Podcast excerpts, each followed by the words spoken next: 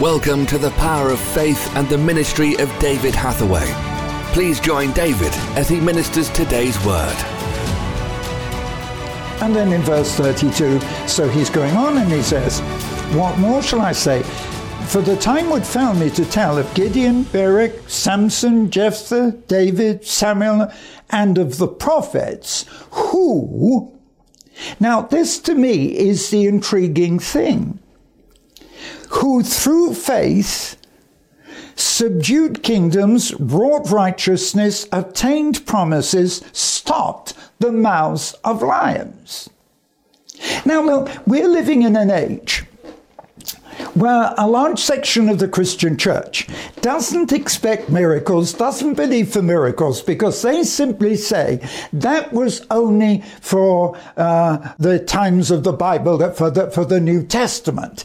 That happened with the early disciples, but how can we expect those same things today?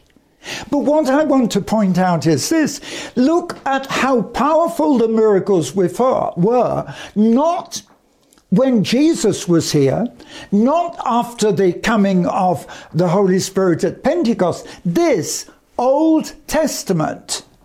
And in the Old Testament, what is happening? There is a level of supernatural faith strongly revealed right through every part of your Old Testament. Why don't we look at this? Because what it's saying literally is um, time fails to tell. I mean, they can't record here all these things, but he's only using simple illustrations. Look, he said, Gideon, you know what's happened with Gideon, Barak, uh, and Samson, and Jephthah, and David, and Samuel, and others of the prophets. But what did they do? By faith. Now, this is the key thing because we're talking about faith, but we're talking about faith that becomes action.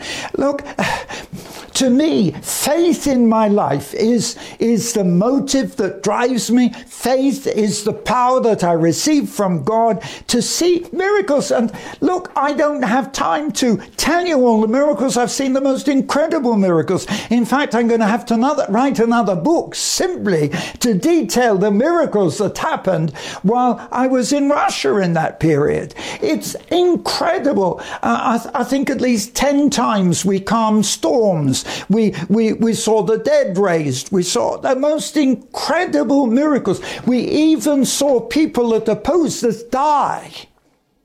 Now, literally drop dead when they opposed. But look here, it says in verse 33 that it, Paul is saying it fails me to record the list of the people who, through faith, through faith subdued kingdoms, wrought righteousness, obtained promises, stopped the mouths of lions. Daniel.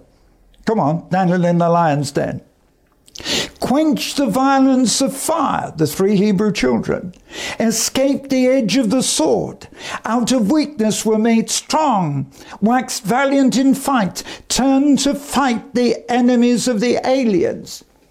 Now, all these were phenomenal miracles, and the more you read the Old Testament, the more you're impressed with the extent, the number, and the character of all the miracles that occurred in the Old Testament. But these were before Christ came. These were before uh, the outpouring of the Holy Spirit on the day of Pentecost. So, really, what I can see is this, and I'm going to try and make this point. What I see is what, this, what Paul is showing is that whereas, yes, okay, the Davids, the Elijahs, and the, the Samsons in the Old Testament were remarkable, they were unusual. But they saw powerful miracles. But what happens after Jesus comes and anoints the disciples, tells them to, to wait, and 120, not 12, 120 were in that upper room when the on the day of Pentecost, when the Holy Spirit came. And what happened? There was an explosion of miracles. And the Acts of the Apostles, I love it. I love the Acts of the Apostles because it's the story of the miracles not the Davids, not the Goliaths, uh, sorry, not the Davids, not the Samsons and the others. What was this?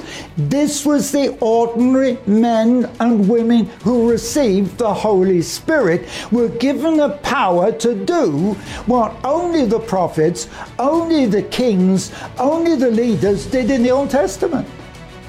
So it to me, suddenly that, that power which we see all through the Old Testament is now available through the Holy Spirit. Because among the nine gifts of the Holy Spirit, the one which I chose, the, the only one I was interested in, was that same gift of faith. Thank you for listening to The Power of Faith broadcast with David Hathaway. We would love to hear from you. Contact us by visiting www.eurovision.org.uk. Also available online are a large assortment of videos, magazines, and books for your growth in God. We would like to give all new subscribers to David's ministry a free gift. To receive your free gift, visit www.eurovisiontv.org. Remember, those who know their God will be strong and do exploits.